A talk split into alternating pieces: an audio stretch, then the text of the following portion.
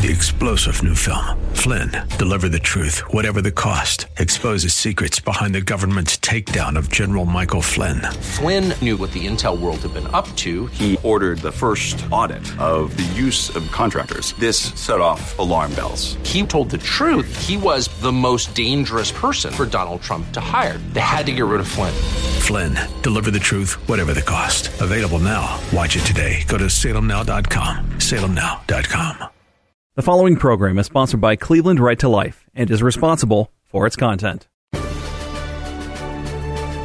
Welcome to From the Median, a daily report from the front line of the pro life movement, discussing two worldviews that are driving our culture in opposite directions. From the Median asks, Which side of the road are you on? What direction do you want our culture to go? Tune in as we plan the route that takes us back to the culture of life. And now, your host, Molly Smith.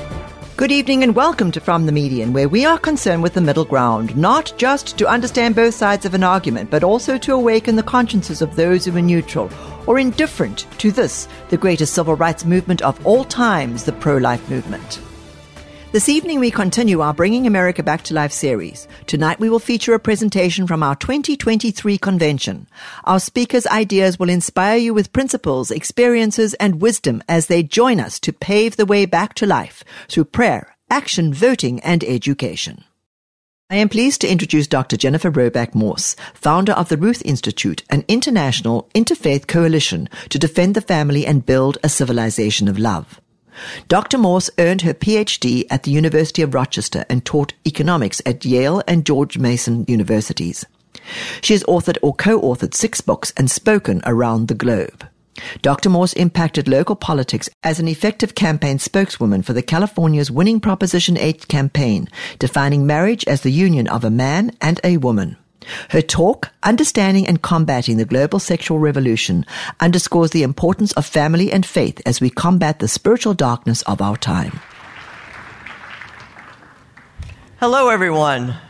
It's, I'm very glad to be here at Cleveland Right to Life. This is one of my favorite events of the year, and so it's a pleasure to be here once again. Um, the Ruth Institute, as was mentioned, is an interfaith international coalition to defend the family and build a civilization of love. The QR code that you see here uh, you can scan that and you can receive a copy of these slides uh, that I have here. I have uh, over 100 slides. It's an absurd number of slides. But I did that for you so that there are references on there that you can go back to again and again. And so you're welcome to scan this code and you will receive a copy of these slides. Um, you will also receive a copy of a brand new ebook that we have just produced called Protecting Your Family from the Top Five Gay Myths um, which are obviously a problem, and it's a good thing to be able to understand what those five myths are. So if you scan this QR code, uh, you'll be taken to a page where you can give us your email address and you'll receive both the slides and this free e booklet. Uh, I also want to mention that uh, Sunday is Detransitioner Awareness Day. How many of you know what a detransitioner is? Do you know what that is? Okay, this is a word we didn't think we'd ever need, but these are people who have tried to change the sex of their body have figured out that it isn't working and are trying to figure out how to get their bodies back and their lives back. So, creating awareness of these people is something that's going to be taking place nationwide on Sunday, and there's information about that out at the Ruth Institute booth. So, if you want to pick up some postcards or something like that, I knew it was a little late for you know to organize a rally in Cleveland, okay, um, but on the other hand, I wanted you to be aware that this is something that's going on. All right. Now, scattered throughout these slides, you're going to find uh, slides that are color coded, and I do this color coding so that it's easy for you to find them. There are tactical tips in green. There are references, my favorite, in red, red slides. Okay, so if you want to know what, where, I remember she said this or that. Um, if you just flip through and find the slides that have a red background, you'll find the, the links to those type of references. And then finally, other organizations that you might want to be aware of uh, if you're involved in any of these areas of, of, of uh, endeavor. Uh, those slides will be in brown, so you can again once you have these slides, this will be a permanent resource for you. All right. Um, and just to start right off here, these are the standing resources that are available from the Ruth Institute, our YouTube channel, and so on. Um, and at the bottom of every single page of the Ruth website, you can get to all of these things. Now, Um, I would like everyone in the room to please stand up for me. Come on. I know you can't. If you can't, then that's okay. Okay, no pressure. Okay. But if you are a baptized Catholic, please sit down. Okay. So, yeah, I, I knew this was kind of a Catholic gab fest. But, but, so I want to say to those of you who are not baptized Catholics, who are of some other faith, I just want to say, I'm so glad that you're here and so glad that you're part of what's going on here. We really value you, okay? But, uh, but I also want to say that because I'm now about to say something to our fellow, my fellow Catholics, and so I know you're here, guys, but I'm about to talk to the Catholics, okay? So just, you'll have to deal with it. The Catholic Church, as you all know, is a worldwide organization of over 1 billion rogues, sinners, and problematic people. Right? And that's just the people who are alive today.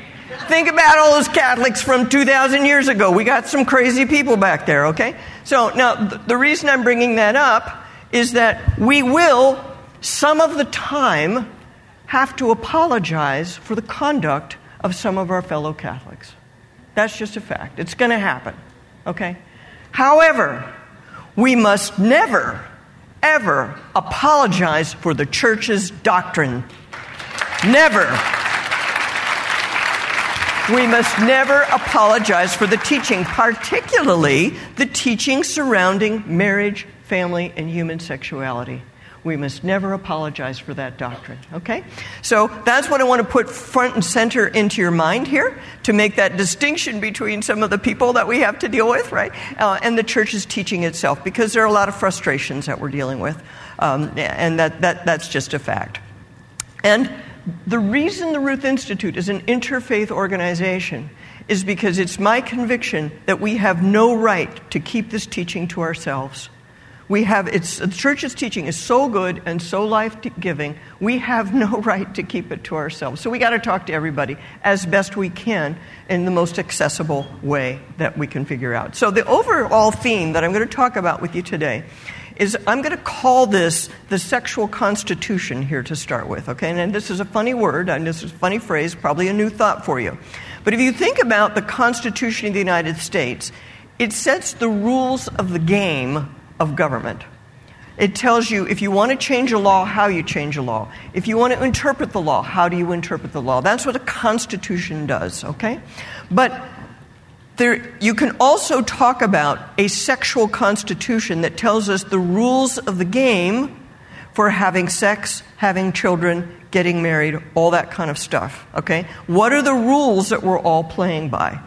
At one time, there was something that we could call, nobody ever called it this as far as I know, but we could call it the Christian sexual constitution. There was a set of rules that everybody kind of understood, right? And that governed the basic ways that you decided who's allowed to have sex, who's allowed to have kids, what are you supposed to do, how are you supposed to treat your spouse, what are you supposed to look forward to, that kind of stuff, okay? That's the Christian sexual constitution, which has been systematically piecemeal replaced by the sexual revolutionary sexual constitution.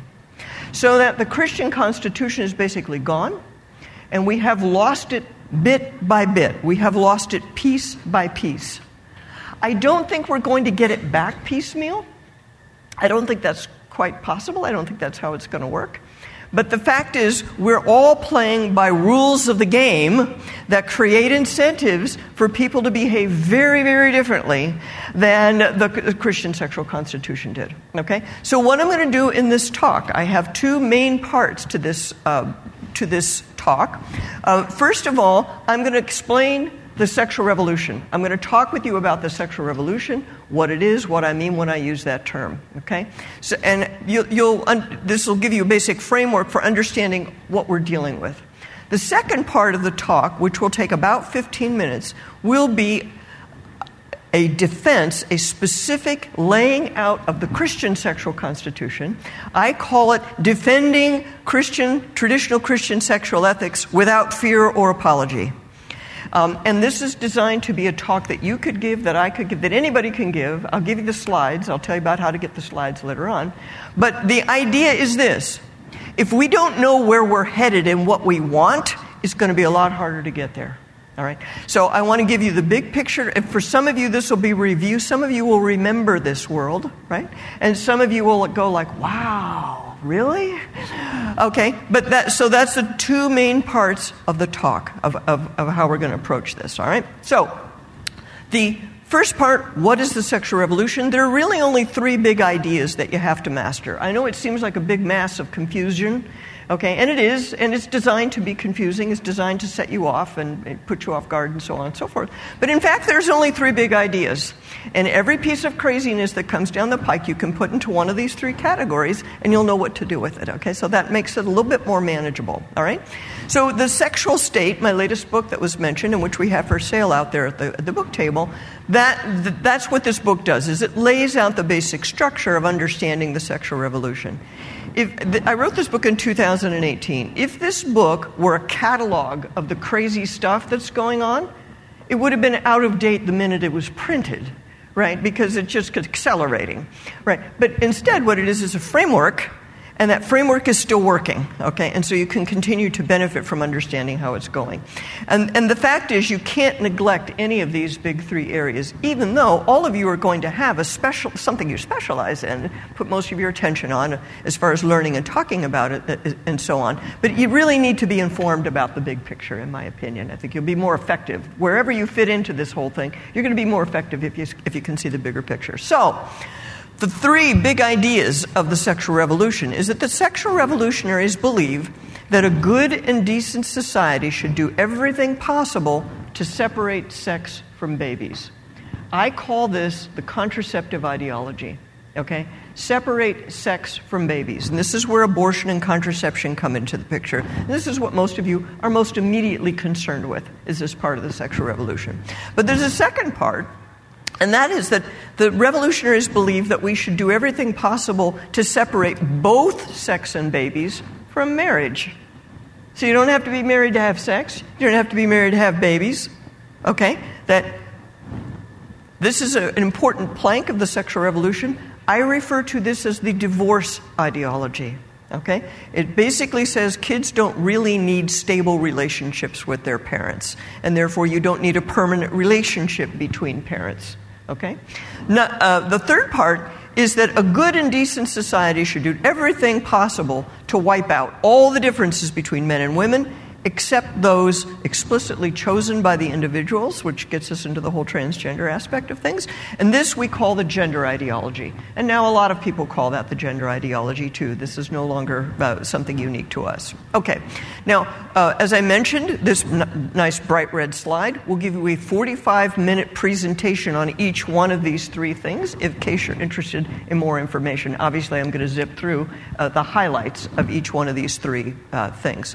Now, tactical practical tip I'm going to give you right now if you study a topic every day for 30 minutes, at the end of five years, you'll be an expert. And at the end of five years, you're going to be five years older anyhow, so I don't want to hear any excuses that you're too old to get started, okay? So, so just, just have that in mind. All right. Now, the, let's talk about the contraceptive ideology. Do you love this slide, fellow Catholics? Humanae Vitae, I told you so. Okay? Um, so I like to ask the question this way What has contraception done to society? Okay, instead of the theology, there are a lot of people who talk to you about the theology. I'm a social science person. I want to just talk to you about what has contraception done to society. What it's done is created a society where sex is normally a sterile activity where the expectation is you can have as much sex as you want without ever a live baby showing up.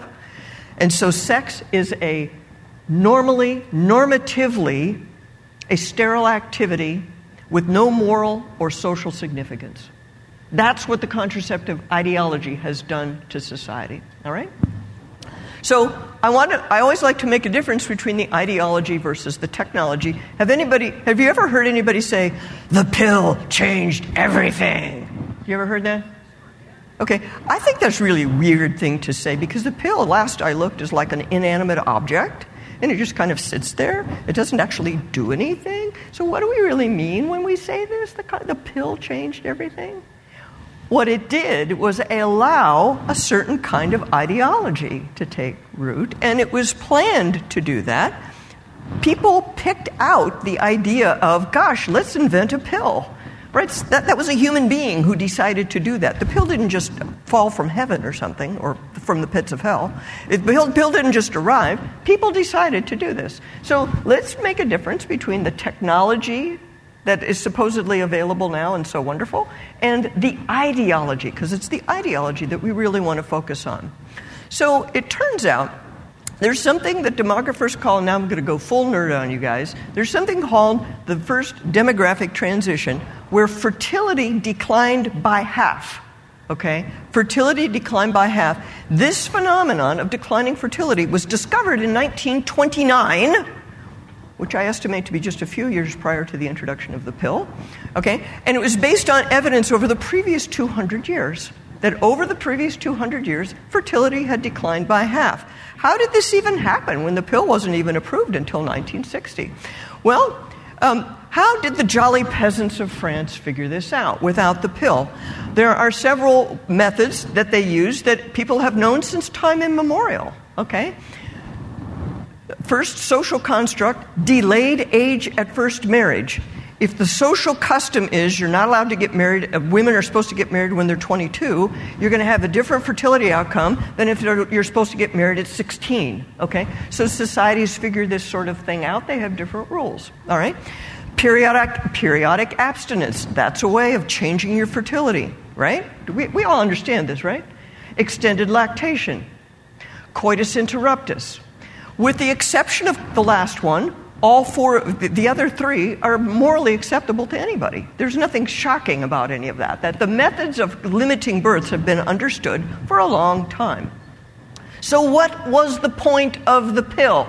This is what we have to ask ourselves. Margaret Sanger always used to say that it was because of her mom had 12 children, we have to have a pill, we have to have my poor mother, blah, blah, blah. Okay, really? Was that really the point of the pill? So her mom wouldn't have to have 12 children? That could have been solved other ways, first of all, right? We see that it could be solved other ways. But also, they kind of let slip their true motives in this book that was written. This book called The Birth of the Pill is like a celebration of contraception, right? And how, how wonderful Margaret Sanger is, and so on and so forth. In this book, the author says um, that 85% effectiveness of the pill would be no good to anybody. Okay, he makes this assertion because he wants you to think that what the pill gives you is 100% effectiveness. That's what he's trying to make you think. Everybody's trying to make you think that. So he lets this slip 85% effectiveness is no good to anyone. Okay, if it was really about Margaret Sanger and her mom with the 12 kids, okay, actually 85% effective would have been just fine. Right, because it would have meant having a child every, you know, every two years instead of every year, or something like that. So that wasn't not really what they were thinking about. Really, that's what they wanted you to think they were thinking about. Wasn't really it. Actually, the current effectiveness of the pill is 91%, just for the record, okay? It's not 100%. They want you to think it is, but it's not. So, what they were really after, people, was sex outside of marriage. They were really after recreational sex outside of marriage. That's what, that's what it was about all along. Okay? So uh, I think this is important for us to understand that this is where this ship was going all along, with sterile sex as the norm. So that's briefly on the contraceptive ideology. I want to turn now to the divorce ideology. When the Ruth Institute talks about the divorce ideology, we include any uh, social structure that deliberately separates children from one of their parents.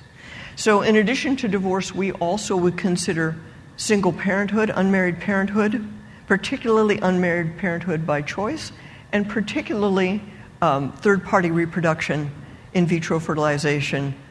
When we say third party reproduction, we mean buying sperm and egg, okay, and creating a child uh, through, through commercial means, all right?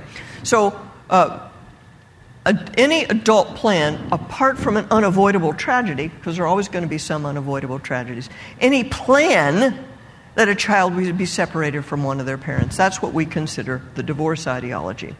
Now, one of the pamphlets that we've produced at the Ruth Institute is this uh, document called Children and Divorce. And if you open it up, we have them out there. If you open it up, it will show you this table, which shows you some of the risks that children of divorce experience. Children of divorce are at higher risk for all the things on this slide getting sick, falling behind in math, smoking, sleep problems, less parental supervision, thoughts of suicide. Okay, this whole chart here. Every one of these things has been studied thoroughly by sociologists, statistical analysis. Doesn't mean every child experiences every one of these things. Let's be clear. It doesn't mean that. What it does mean is that children whose parents are divorced are at higher risk for all of these things happening. We have a, a study by a friend of ours, Dr. Pat Fagan, who wrote a thorough analysis of surveying all of the literature on this topic, and it, it's called The Effects of Divorce on Children.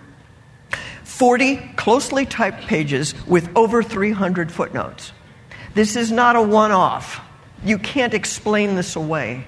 All right? There are there's stress on the children of divorce that cannot be underestimated or explained away. And so when we ask ourselves, well, why is this? I like to think, uh, you know, I, I think about a few people that I know, okay? And the most important thing for all of us to have in our minds is that the culture is telling us that the kids are resilient the parents are snowflakes. If the parents don't have exactly the love life they want, the parents will fall apart. But children are resilient. Children will be fine. They don't really mind being going back and forth from one, one house to another every weekend. That, that, the kids are fine.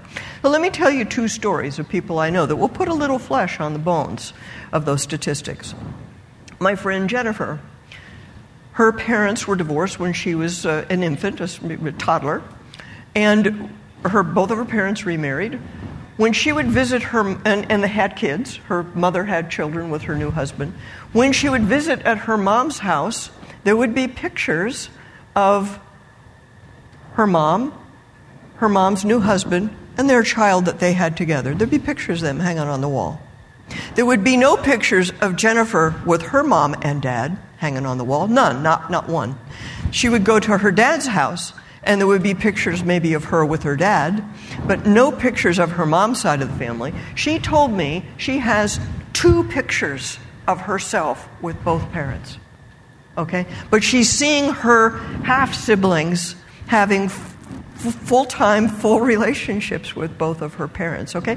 And she's going back and forth every week. Well, her half sister doesn't have to do that. Right? So there's an inequality between the children of the first relationship and the children of the subsequent relationships.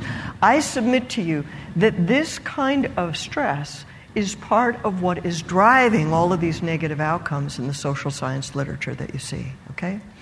Now, the second story I want to tell you is to just show you that divorce is the gift that keeps on giving. My friend Amanda is a respected uh, real estate agent in uh, Lake Charles, a pillar of the community, and she says to me, Jenny, my parents were divorced when I was five years old, and it's still bothering me. And it come to find out, her father was dying. Her stepmother would not allow her and her sisters to go visit their father while he was dying. This is divorce.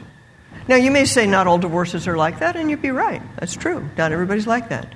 But within the divorce ideology, there is nothing to stop it.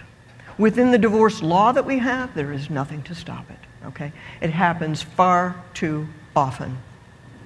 Now, who benefits from the divorce ideology? Um, the family law bar consistently, by, by the bar I mean family lawyers, okay, the, the divorce, divorce lawyers the people who make money from managing divorce, okay? Um, they consistently oppose any attempts at divorce reform. There have been, I've followed several through several different state legislators, and it's always the family law bar that you know, raises their hand at the end, puts a bunch of money in, so on and so forth. It's always blocked by them.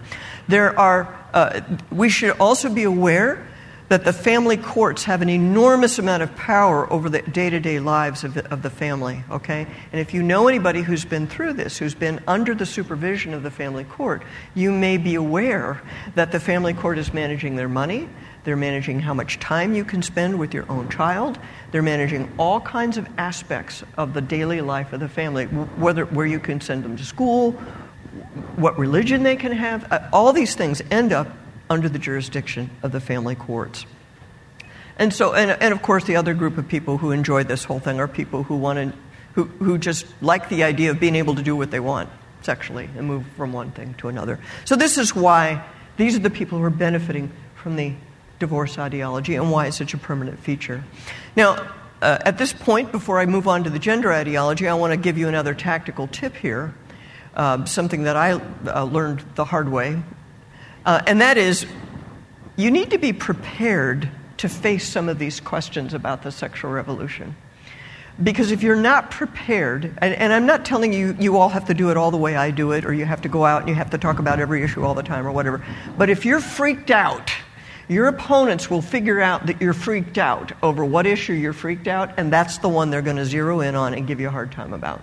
Okay? So it's really good to prepare yourself, at least to know that there are answers. Maybe you can't remember them all right then, but at least you know, yeah, there are answers, and I can be confident that, I ha- uh, that I'll have something intelligent to say. This came up in the context of divorce ideology when we were dealing with the whole question of whether we should redefine marriage to treat same sex couples the same as opposite sex couples. Okay? Because I would say children need there, originally, the campaign wanted to say children need a mother and a father. And people shot back and said, well, wait a minute. Uh, if they, if they really need parents, divorce wrecks the, you know, divorce separates kids from parents more than gay, gay people ever are, because there's just never going to be that many gay people compared to how many divorced people there are. So why don't you guys do something about divorce? And after a while, I, I came to the conclusion that this was a question that deserved an answer right? That it deserved to be addressed, right? Um, so I no longer will say that. Kids need a mother and a father. Kids need their own mother and their own father unless some unavoidable tragedy takes place to prevent it, unless something unavoidable happens to them. But your first pri- primary responsibility is to, is to do everything you can and make a plan that they'll have a mom and a dad. Um, here, uh, here in Brown is a helpful organization on the question of the divorce ideology, Them Before Us. If this topic is of interest to you, I strongly recommend that you get involved with their, uh, what they're doing. All right, well, let's turn now to the gender ideology, which is driving a lot of people crazy, and a lot of people want to talk about and learn something about. Um, I will tell you that uh, the gender ideology begins with feminism. When I was a, a, young woman coming of age, when I was a little girl, it was okay to say, I want to grow up to be a mommy, right? By the time I got to college, it was no longer okay to say, I want to grow up to be a mommy. And I see a lot of the ladies nodding their heads. You know what I'm talking about, this transition, okay? So the original gender ideology of feminism taught us that um, men and women are identical, except women are better. Right? You know what I'm talking about here? okay? Um, and so, therefore, therefore, the conclusion that they came to is that it was a moral imperative to wipe out all the differences between men and women. If you see any differences between men and women, there's some kind of injustice going on in the background, and we have to do something about that. Okay? That was the original feminism. Now, the new gender ideology also says uh, the differences between men and women are insignificant, uh, except we're going to wipe out all the differences except the ones the individual specifically chooses to bear. And here we're thinking about the transgender people, the people who have a, a desire to present themselves at least as a member of the opposite sex of which they were born. So if we ask ourselves, who benefits and finances? Who benefits from the gender ideology? Who finances it? There's a very important article um, that if you're interested in this question, I strongly recommend. And by the way, when you see an image like this on the screen, very often, if you when you get the slides and you click on it, it will take you right to the article. Okay, um, so you can follow up with that. But basically, what this article is tracing is who's paying for all the transgender clinics, who's financing this stuff, and it turns out that there are several very large foundations that are pumping money into this. And many of these foundations have ties to pharmaceutical companies. And why would that be the case? Because if you are going to try to present yourself as the opposite sex, you are going to be a lifetime customer for pharmaceuticals, for some kind of chemical intervention. No matter what you do, if, you, do something surgical, you're going to also have to have the hormones to go with it. So, this is a big part of the problem. And it's generally speaking men who are in favor of this stuff. And uh, in the United States, especially, we now see a number of feminists, radical feminists and lesbians, who are opposing the whole transgender agenda. And what you find when you talk to these women, who, you know, we would normally not have all that much in common with them, but what you find is that they think the body is significant. See, and that is what brings you to, to help understand what's really going on in the background. Now, I want to say a word to you about what the word transgender actually means. All right, what does this word even mean? Before I go through this, because I'm not going to go through the whole shooting match here, you can see I got a long list of here, okay? This is based on a talk that we had at our 2021 Summit for Survivors of the Sexual Revolution. Uh, we had heard that from people who are uh, sidewalk counseling. Do we have any sidewalk counselors here? I bet we do, yeah. We had heard from some of our sidewalk counselor friends that Planned Parenthoods were now giving out transgender cross sex hormones. And the counselors didn't know what to do. They didn't know what to say. So, in conjunction with another organization, the American College of Pediatricians, we created a pamphlet for the sidewalk counselors to use, and we have some at our booth out there.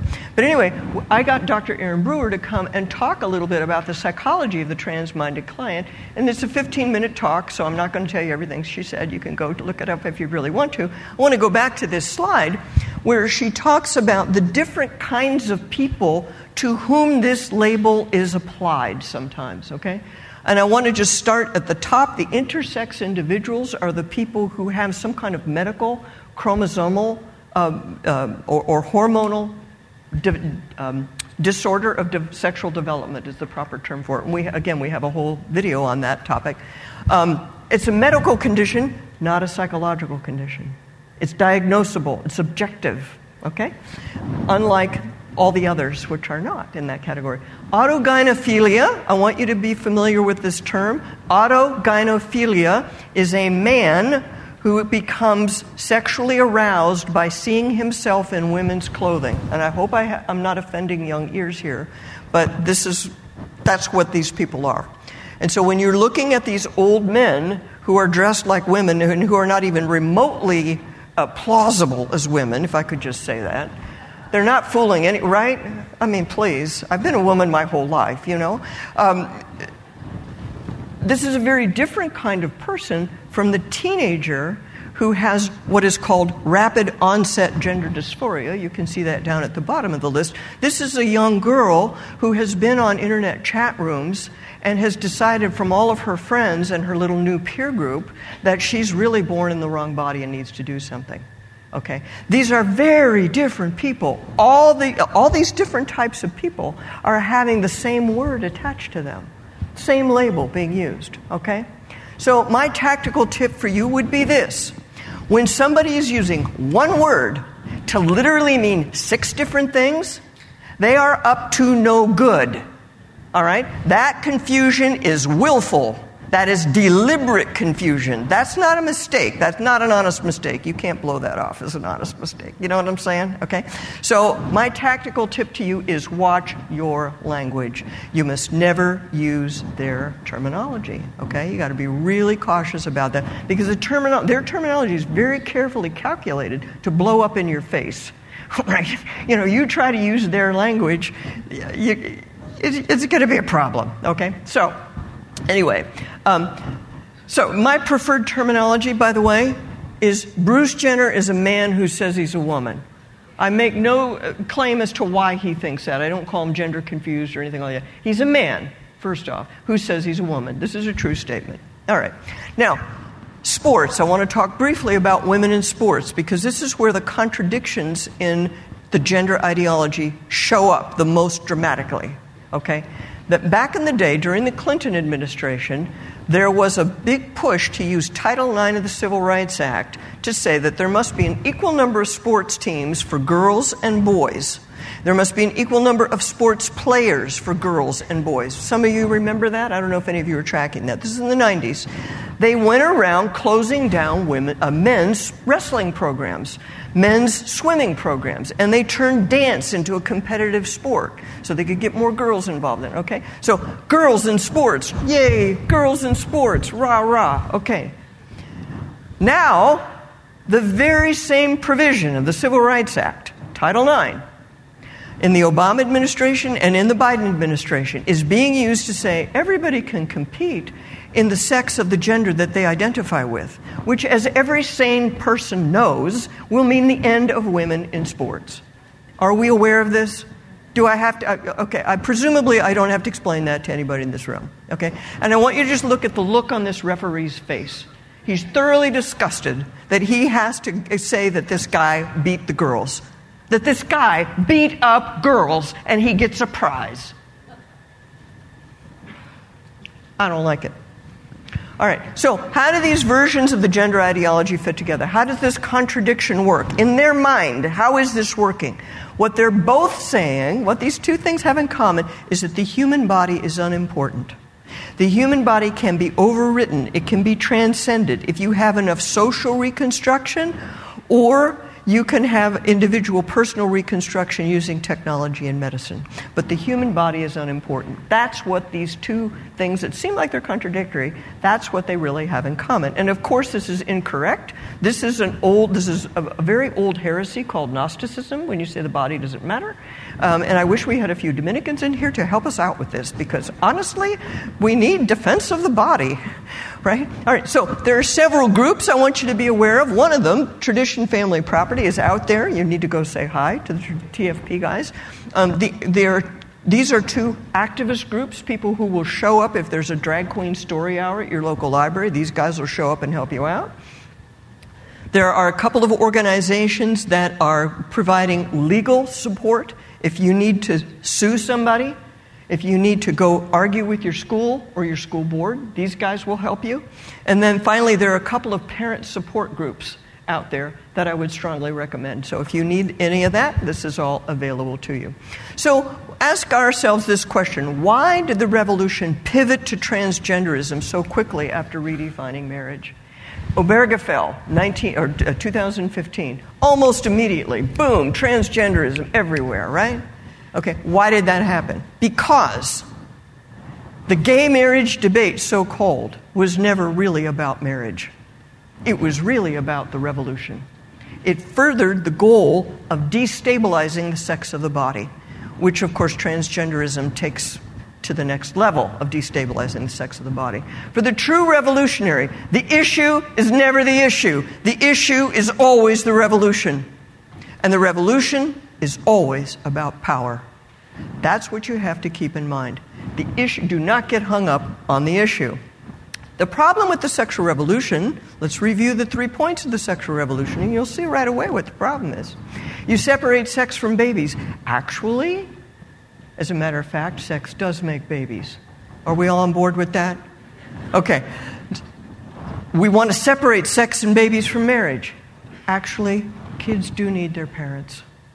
Kids really do need their parents. We want to wipe out all the differences between men and women. Actually, men and women are different. Okay? The body is actually significant. And so, what this means is that the sexual revolution is irrational it's impossible. It cannot sustain itself. It has to be propped up continually using force, this power of the state, and propaganda, massive amounts of propaganda. It is a totalitarian ideology that no Christian should have anything to do with. Yes, you can applaud that. Yeah. Okay, I'm running out of time here, so I'm going to just briefly say the sexual revolution needs the state and I want to just mention that the state enforces the sexual revolution using judicial rulings, including prejudicial rulings from the bench where they say you can't present this evidence. Um, special legislation, like to wipe out crisis pregnancy centers and uh, reparative therapy, so called. Um, and also regulatory agencies. There's a lot of action going on in regulatory agencies right now. I'll just point that out to you, and we'll, uh, if you want to ask in questions, we can talk about that a little more. Once you start looking, you're going to see that the sexual state is everywhere. It's really everywhere. And so now, what I want to do, because I don't want to shortchange this last part, I want to talk about defending traditional Christian sexual morality without fear, or apology. This is what we're positively for. I spent all this time talking about what we're against. Let's talk about what we're positively for now. And this is a talk that I hope that you could give yourself if you wanted to. We'll give you the slides, give you the script. you could do it yourself. A little bit like Dr. Jack Willke's slides back in the day. All right. So here we go. Boldly defending traditional Christian sexual morality. If you see a broken down house in an otherwise nice neighborhood, you might think to yourself, what is wrong with these people? They should pull themselves together. But if you see an entire neighborhood where every house is broken down, you start to wonder what happened here? And then somebody tells you that a hurricane came through, or maybe two hurricanes came through, and it's wrecked everybody. Everybody's affected large houses, small houses, houses in the city, houses in the country, houses on the shore, people inland. Everybody's affected. Well, now you don't blame people for having a broken down house. Instead, you ask, What can I do to help? Where do we even start with this mess? Now, look at this poor guy in this slide. He was prepared, at least partially. He's got an electrical power generator, he's got a, he's got a gas can. But until he can move his truck, he can't get very much gas. He can't move the truck without a chainsaw or a bunch of people to help him. And it occurs to you, we're probably not going to be able to solve this on our own. We're going to need some outside help. And I can tell you, in Lake Charles, Louisiana, after Hurricane Laura in 2020, over 23,000 utility trucks and linemen came from all across the country to help us. Now, something like this has been going on with the family. We've been living through a social and cultural hurricane for decades. Back in the day, when divorce was around 6%, and even poor people got married and stayed married, you might think badly of people who got divorced or who had kids out of wedlock. Today, divorce disrupts the lives of a million new children every year. Today, over 40% of all U.S. births are to unmarried women, and over half the births to millennial moms are to unmarried women. And so now you ask yourself, what happened here? Evidently, something big has happened that affects everybody. We've been living through a cultural hurricane called the sexual revolution since roughly 1965. That hurricane says everybody can have as much sex as they want and nothing bad will happen. The revolution says kids are resilient. They don't need their parents all that much. The parents can change their sex partners and living arrangements all they want, and nothing bad will happen. The hurricane says that differences between men and women are not all that significant. We can change our sex roles and even the sex of our bodies any way we want, and nothing bad will happen. But many bad things have happened. So, how might we make things better? Traditional Christian sexual ethics teaches something very different. We believe that every human being who's ever been conceived comes into existence because God wants him or her to exist. God could have created each and every new human being with a special act of creation requiring no human input at all. But in fact, in the world in which we actually live, new human beings come into existence as the result of interactions between a man and a woman. God wants our participation in His loving creation. He has built this into our bodies. So let's focus on one issue what is owed to children? The Ruth Institute believes that every person has the right to know his or her cultural heritage and genetic identity. Every child has a right to a relationship with his or her natural mother and father, except for an unavoidable tragedy. We sometimes hear people express concerns about children and unequal access to schooling or housing or health care, but I have a different concern. Do kids have access to their own parents do kids even know who their parents are? So let's say, as good and decent people, we, we want to make sure that as many kids as possible get to live with their own mom and dad for their whole childhood. How would we go about doing that? Well, for the child to be in relationship with both parents, we'd want the parents first to be in relationship with each other. We'd want them to have a plan for cooperating with each other in the raising of the child. We'd want them to get along reasonably well with each other. And we want to limit the things that distract parents from paying attention to the child and being loving toward the other parent. Of course, sometimes distractions are unavoidable. People have accidents, get sick, have bad days, and are grumpy. But we'd want the adults to avoid the avoidable problems such as passionate or sexual relationships with somebody who's not invested in the child.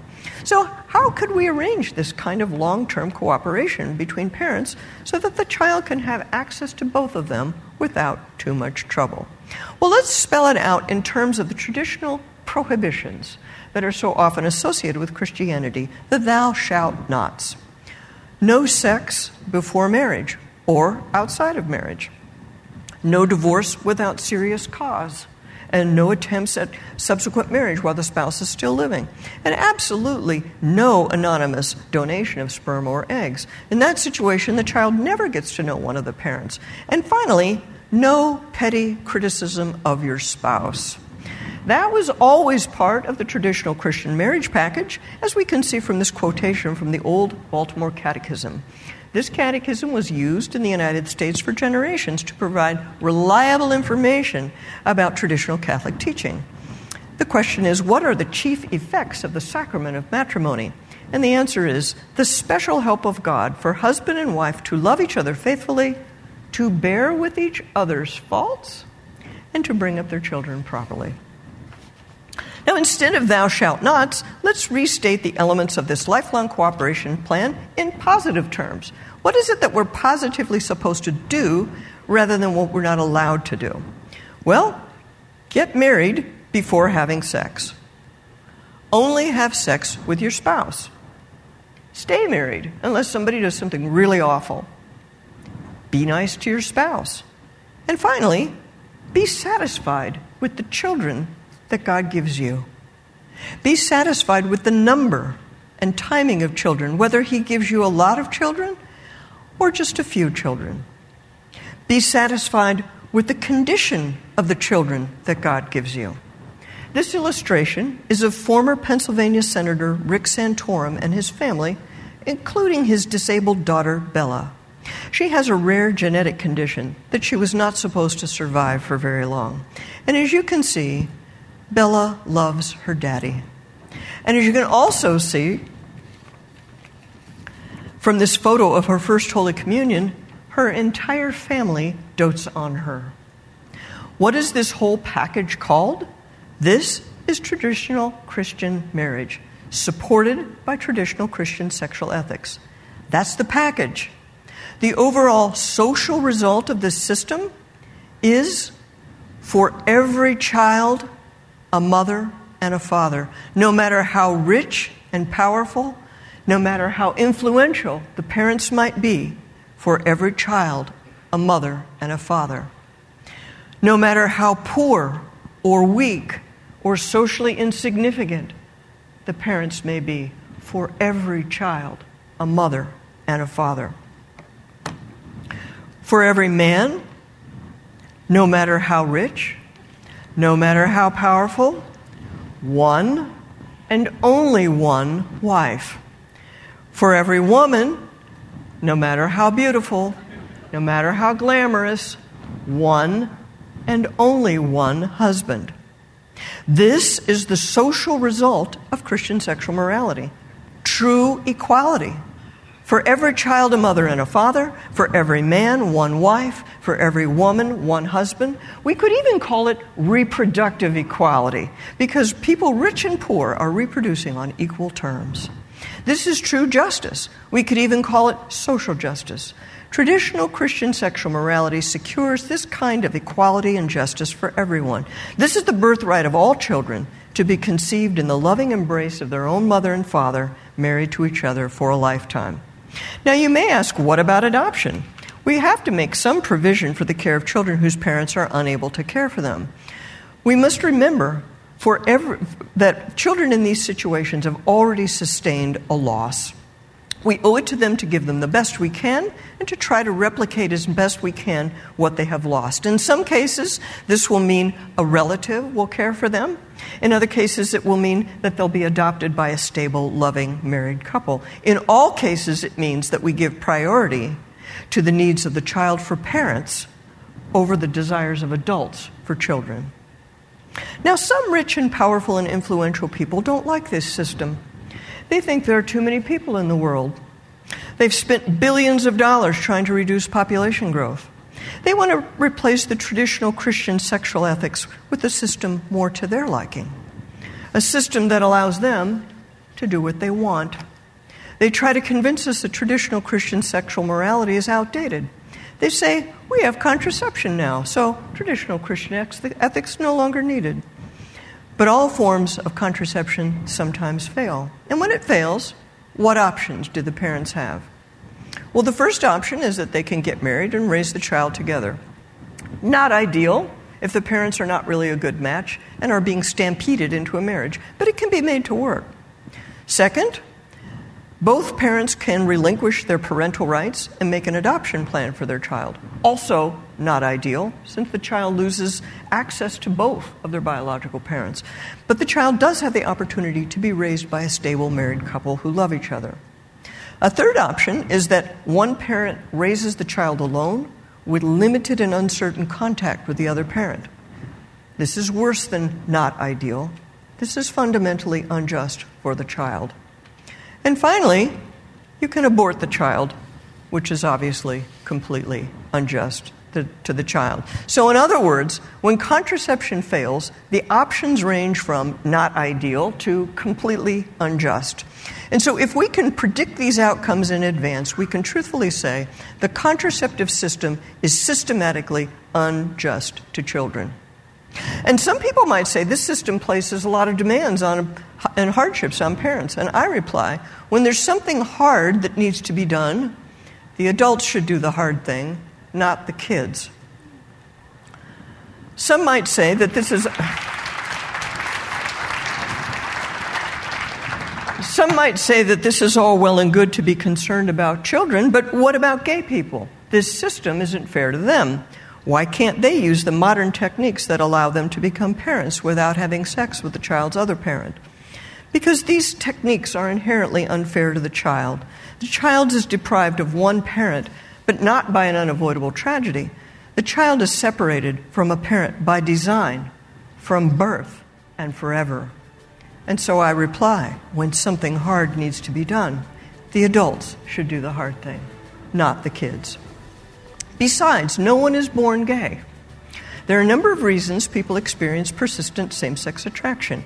Even the American Psychological Association admits, and I quote, there is no consensus among scientists about the exact reason that an individual develops a heterosexual, bisexual, gay, or lesbian orientation.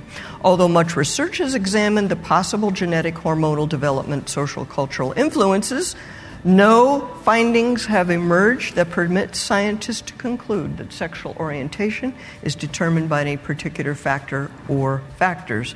There is no gay gene. This has been proven numerous times, and these slides show just a few studies proving this point. You've been listening to Dr. Jennifer Roback Morse, founder of the Ruth Institute and 2023 presenter at the Bringing America Back to Life convention. From the Median is listener supported. Visit our website, fromthemedian.org, for further information or to make a donation to continue to make this radio program possible. Email us, radio news at fromthemedian.org or call 440 668 4049. Through our FromTheMedian.org website, you can download this or previous programs for your listening pleasure, or sign up to receive our weekly preview of upcoming guest interviews. Tune in every weeknight at the same time to listen to another great interview on From the Median as we plan the route that takes us back to the culture of life.